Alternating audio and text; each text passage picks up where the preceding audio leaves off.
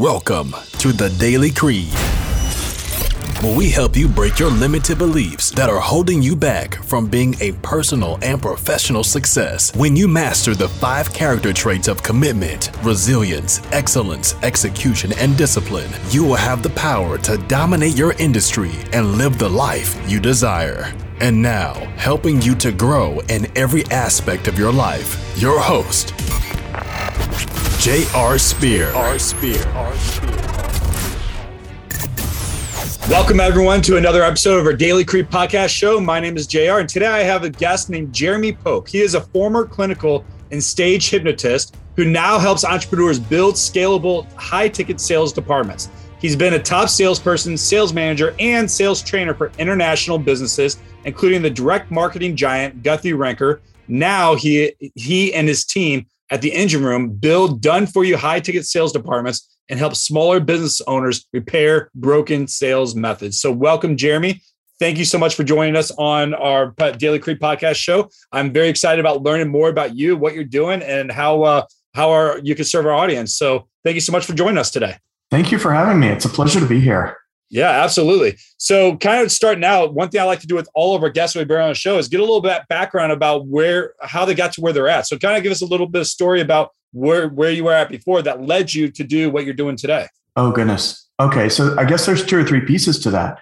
Uh, the first piece is learning to sell in the first place because I, I've been selling since I was in college. Really, I started my first business in my dropout year of college so I was I was selling door to door to attorneys, um, and I was not good at sales at that point. And then I was selling SAT prep, and uh, I became a clinical hypnotist uh, fairly fairly soon after that. And that was when I started learning how to sell. And a lot of people think that uh, a hypnotist can make people do what they want. And boy, if if that were the case, it would have been a lot easier to learn how to sell. But really what I what I learned was how to listen properly and just busted a bunch of those myths in my head about the idea that people won't tell you what's going on in their heads. If you learn how to listen, you will hear exactly what's happening in someone's head, what they see, what they hear, what they feel, what they're imagining. And when you can join them in their world, it makes all the difference to, to have a collaborative sales process.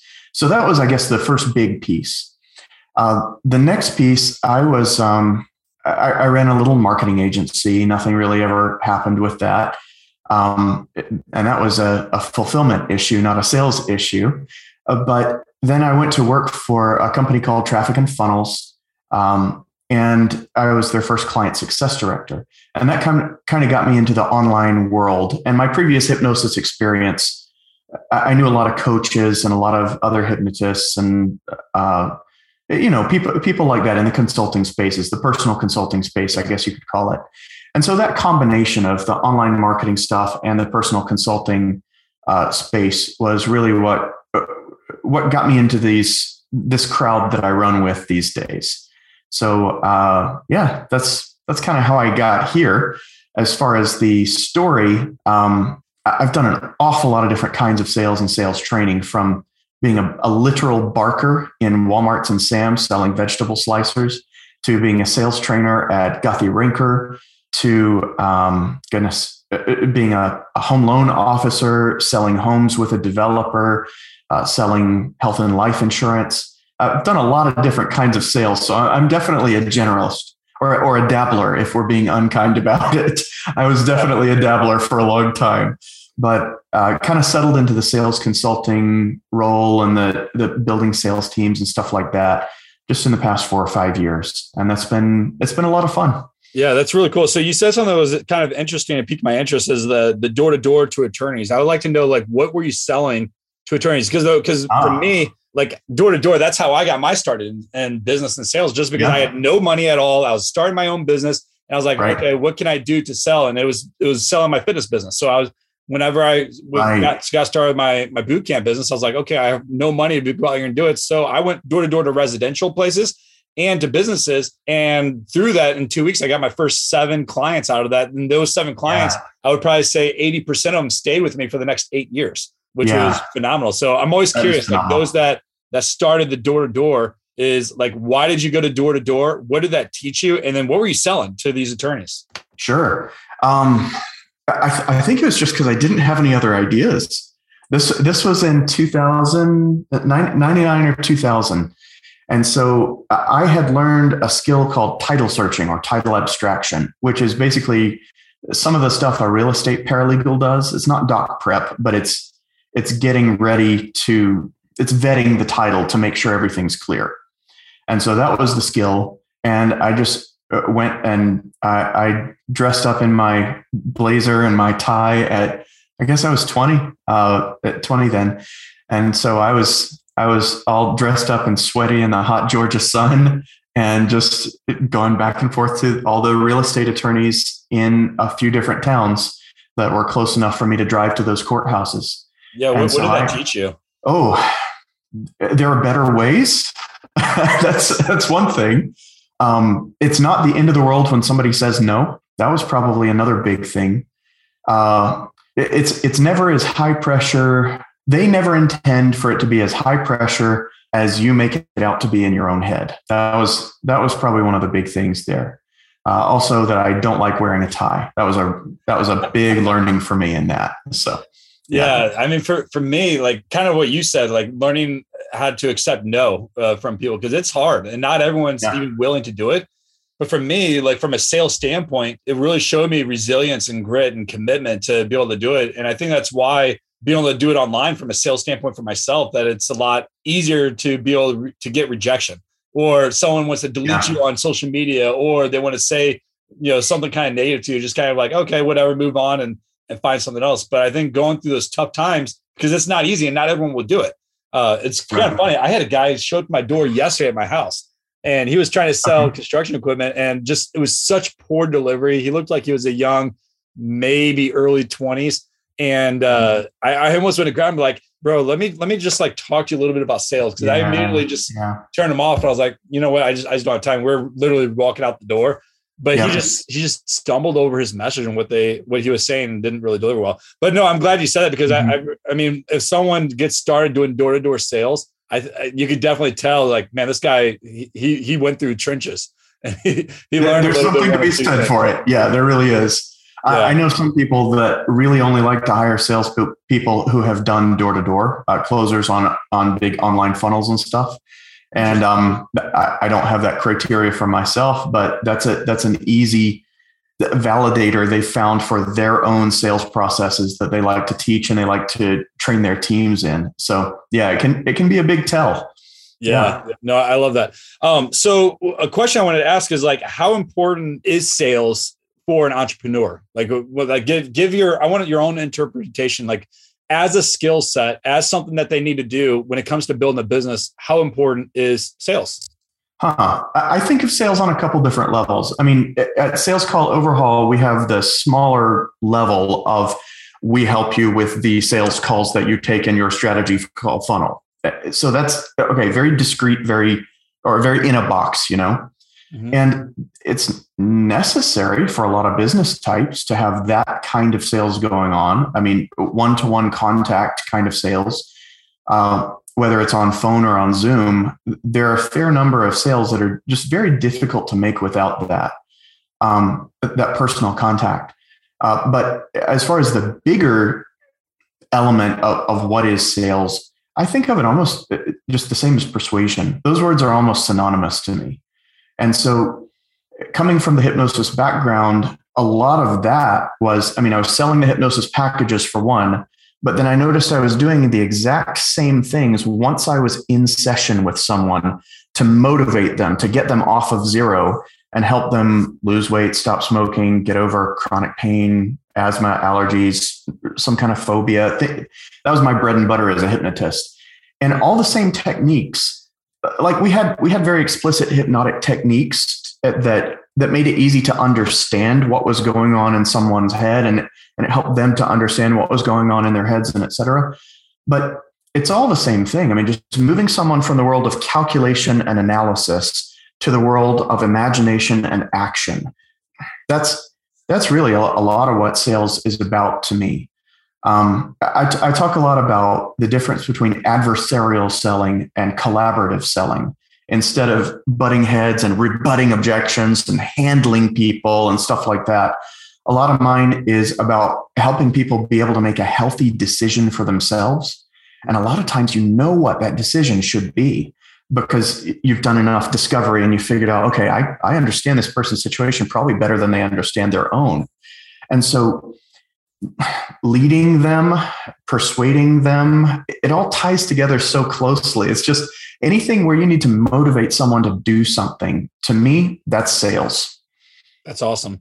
So tell me a little bit about what you're doing now and within your business and how you're helping these sales teams for businesses. Sure. Okay. Thank you. Uh, so salescalloverhaul.com is our website for getting people the coaching that they need on sales. There are an awful lot of entrepreneurs that have had a tremendous amount of trainings and teaching on sales. And a lot of times, what they need is just feedback on what they're already doing and the coaching to fix those things that they're already getting. They don't need another course. They don't need another um, another book, another series of videos to watch. You know, and, and so giving them direct feedback on what they do. Uh, we're we recently launched a product of um, what we call it the sales call overhaul uh, as well. It's that's all through our branding, but it's three call uh, reviews uh, over the seven dimensions of the sales call overhaul that we use uh, for moving from adversarial to collaborative selling. And then we also include, I mean, because I'm a hypnotist, you got to think about the mindset. I, I can't ignore that. So we include two live one on one mindset calls to help people implement the things that they might be sabotaging themselves over. So that's really the big product that we're focused on right now. Cool. So, how long have you guys been in business doing this? Well, I've been doing some form of this since 2016. Uh, this product name is pretty new, but uh, we're launching a podcast around it and et cetera. So the the structure gets tweaked probably every couple of months. Uh, so, but it's it's been around in in some form similar to this since about 2016. Just the now really what, deep reviews. That, that's really cool. I love it. And it sounds like, I mean, if you lasted 2016 and even through the pandemic recently, then you must be doing something right to be able to help these businesses. So thank you. Thank you. Know, you. Just, yeah, that was, really there's, there's a lot of upheaval there. Mm-hmm. Yeah. So what would you say some of the biggest problems that your clients typically come to you for help with and where they're struggling? Ooh, um, thinking about the wrong things. Uh, I know that's broad. I'll give an example. Uh, so I'm getting the wife objection a lot. What do I say when someone says I have to talk to my wife? And my answer to that is it's too late. Um, I'm really big on not using magic words. It's about magic feelings. And if somebody has already decided they're going away, it doesn't really matter what they're saying to you. That's that maneuvering, trying to maneuver around their objections and stuff like that. Like should have handled that in the first five minutes of the call. Tie down the commitments to making a decision today. Get them imagining things etc when when someone has objections i mean that's just a there are only two things you can do on a sales call to increase desire and that's expose their pain and expose their passion and so you got to stretch that rubber band. You got to create the tension between the pain and the passion there. And everybody has their own version of like how they talked about that Hell Island and Heaven Island. And there, there's all kinds of metaphors for that. But you've, you've got to let them feel that tension. And that desire, building that desire is what's going to make them able to move. But then you have to decrease the roadblocks as well, like turn the roadblocks into a speed bump kind of thing. And a lot of people think that objection handling is about removing roadblocks. It is almost always that you didn't increase desire enough with the with the pain and the passion. And so, yes, you need to reduce risk. Yes, you need to reduce the fear of uh, doing your thing with you. But most of the time, the problems in a sales call, I call it emotional horsepower because everything with me is engine themed, overhaul themed, mechanical themed, etc. Please don't ask me if I'm any good with cars but I still like the branding. so uh, almost almost everything there is about getting torque on the situation with them rather than trying to answer their questions. Sales is not really about answering questions. Yeah, you got to do some of that. But mostly it's about helping people imagine things in a way that moves them to action. And that's what's missing from most sales calls and why most people get high pressure is because they don't know how to build that desire from within. And so they feel like they have to push instead. And so that that one shift there, build tension instead of pressure, uh, that is the biggest thing that we get into with our people. So, how important is the setup of the sales call and like the pre-qualification process for you? Quite. Uh, it, it really depends on every on what's going on in the funnel. But if someone is having a closing problem, I will look half at their sales skill and their sales process, but half at the funnel that comes before that sales call. Um, it is very difficult to determine it, where the balance of the problems are. Qualification is a really big deal. I, I made a product a while, a while back called Application Questions That Sell. Like if you have a strategy call with an application and there's multiple choice answers and things like that, or text field answers, um, the psychology of that application and the funnel all around that is immense. It, it can make your sales calls far, far easier. Ideally, it can turn your sales calls into an order taking scenario where you're basically just a digital cashier. And that's hardly sales at all. That's just onboarding almost. And it, if you if you can get your marketing to the point where you reduce the need for sales skill, oh, that is a sweet spot um, and it it really makes your it really makes your business scalable and really makes your people inexpensive. You don't have to have really high skill, $150,000, $200,000 a year salespeople when you've got a process in the marketing side that works really well for building desire, getting people to self qualify, all, all the things that marketing ought to do. But a lot of us don't have the resources or the time to put that kind of funnel in place before we get on the phones. And so, toward the beginning of a business, that funnel is going to rely a lot more on sales skill than it is on marketing and copy skill. Um, it, it's generally my belief that it's easier to build skill in sales than it is to build skill in copy. Because um, you get a lot more at bats, you get a lot more practice at uh, sales as a business owner than you do um, practice as a copywriter, as a business owner for most business types. Because as business owners, we're out there meeting people a lot. So we get a lot of opportunities to practice. So it's really important and they play together. It's vital to, to do both, but it's very hard to see when we, when we get a sales call up, overhaul come in, a, a call submission, we immediately start diving into okay, what has this prospect seen before this call started? I want to see every page of the funnel. Shoot me a video of going through your funnel because um, it does matter. There's even though I'm a sales consultant, there's no way around that. The the funnel it matters deeply. Yeah.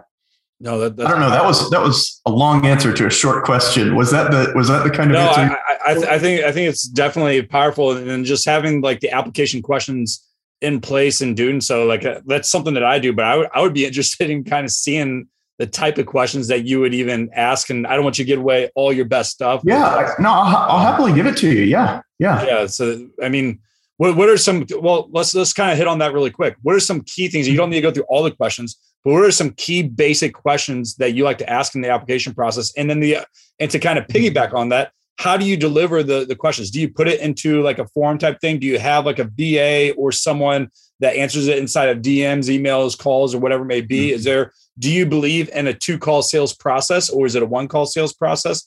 Um, I mean, th- these are big things that I see, and it's kind of people come to me and ask questions for it. And like for me, I don't yeah. like the two call sales process. Like I'm, I'm a one call person and I try to get them on there, but I see yeah. the benefit of it as well, depending on the type of person who it is. Um, but yeah, I like to get your feedback on that. So kind of re- recap some application sure. questions. Like what are some questions that you do with that? What's the delivery delivery of getting those questions answered?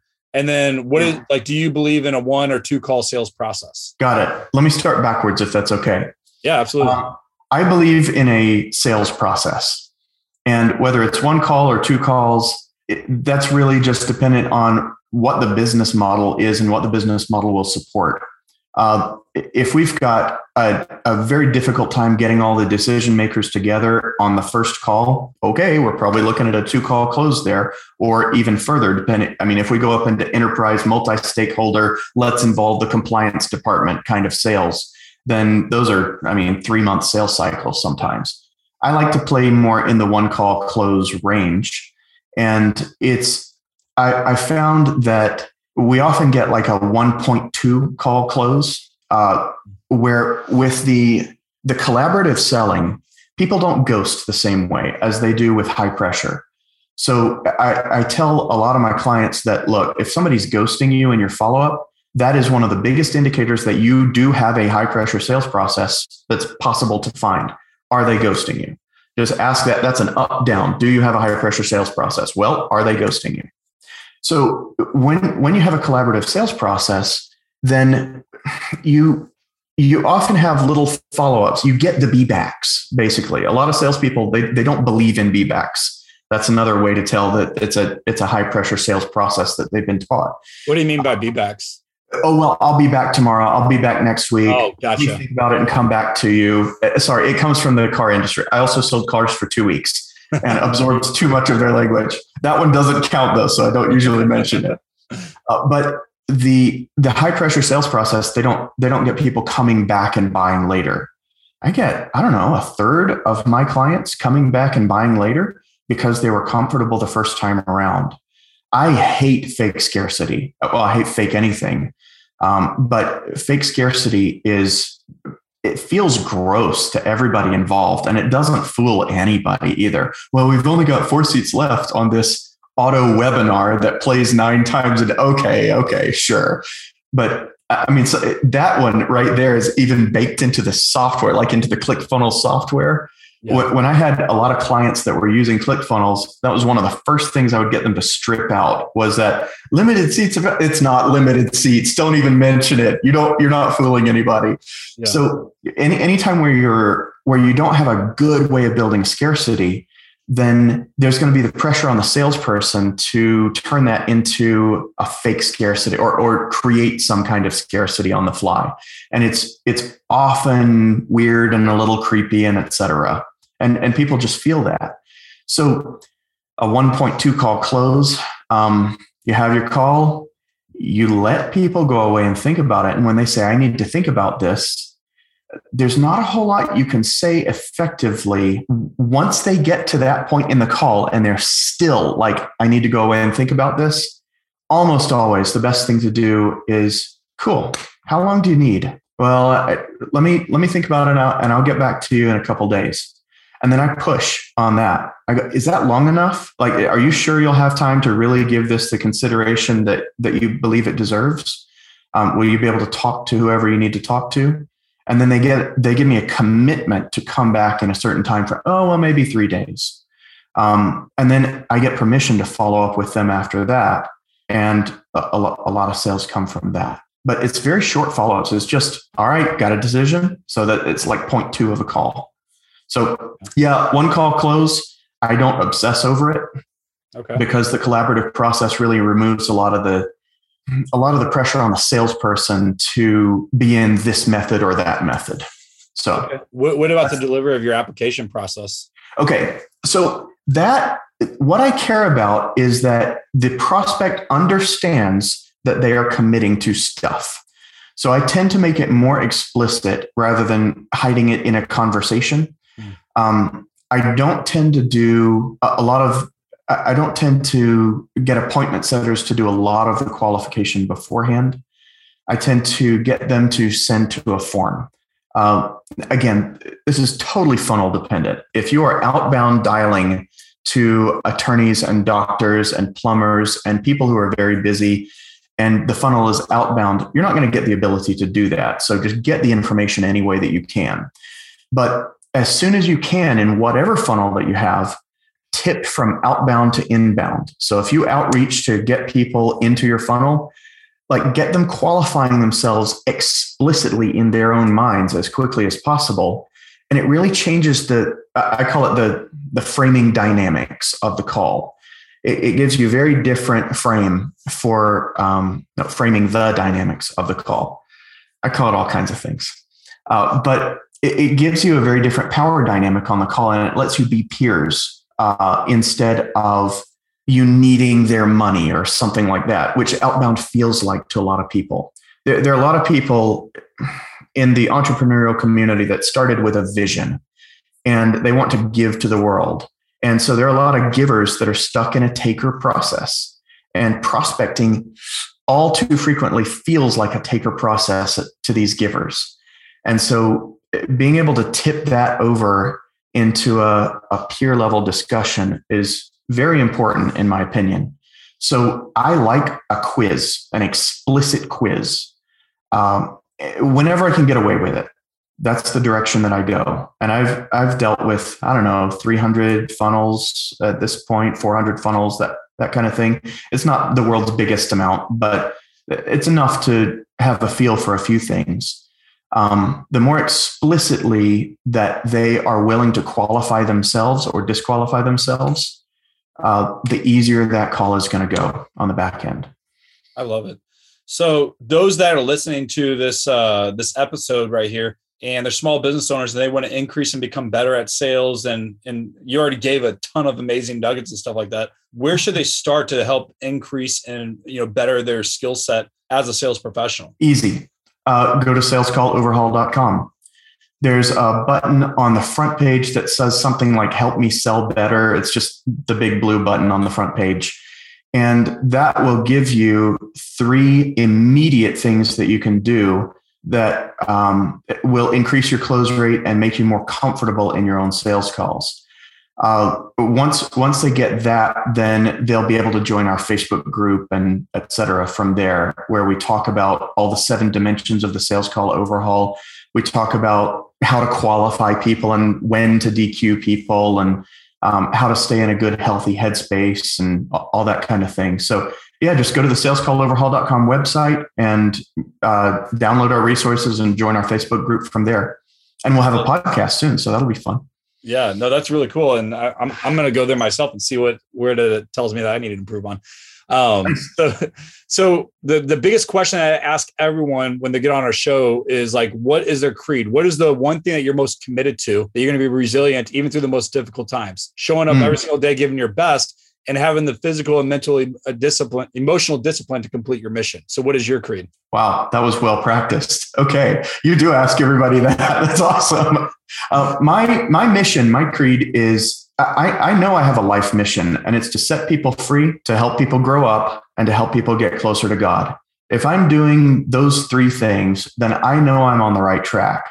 And it's, I mean, I can't claim any particular resilience I'm I'm not a super high energy guy. I am not a super accomplished guy. I'm just a guy with some good systems who stumbled on some good stuff. But when I'm doing those three things, I know I'm doing the right things. That's that's what I'm here on this earth to do. That's awesome. And you already mentioned your website link for getting in touch with you and the best way to get connected and you know wow. kind of dive in your stuff. But what's that website link again? And we'll be posting it underneath this episode. But just in case someone's listening to this and they're driving or whatever it may be, can you share that website again? Thank you. Yes, salescalloverhaul.com. We've got a ton of resources that we're about to start putting out, not just infographics and tips, but um, ways to implement these things in your own sales very shortly. Very cool. Any last things that you like to leave the audience to walk away with? Goodness. Uh, you can be collaborative in your sales. You can be zero pressure in your sales. And if you are not feeling at home in a taker process, there absolutely is a better way. Beautiful. Well, thank you so much, Jeremy, for jumping on uh, our on this episode and sharing your skill set and your knowledge with our audience. Because I feel better and more empowered to go out there and become a better sales professional myself just by listening and learning from you. So I appreciate this. I'm definitely going to be visiting your website. And if anyone has any questions, make sure you visit his website link. It'll be posted underneath this episode on our podcast, which you can find on Apple, iTunes, or you can find it on Spotify. And until next time, Semper Fi. Thank you for listening to the Daily Creed Podcast Show with J.R. Spear. If you want to get more leads and grow your business, head over to fitprofunnels.com to get your free gift today. That's fitprofunnels.com. And to connect with JR online, check him out on Facebook at jr.spear.3. or feel free to join the Facebook group at Fit Pro Funnels. And you can also find him on Instagram at jr.spear.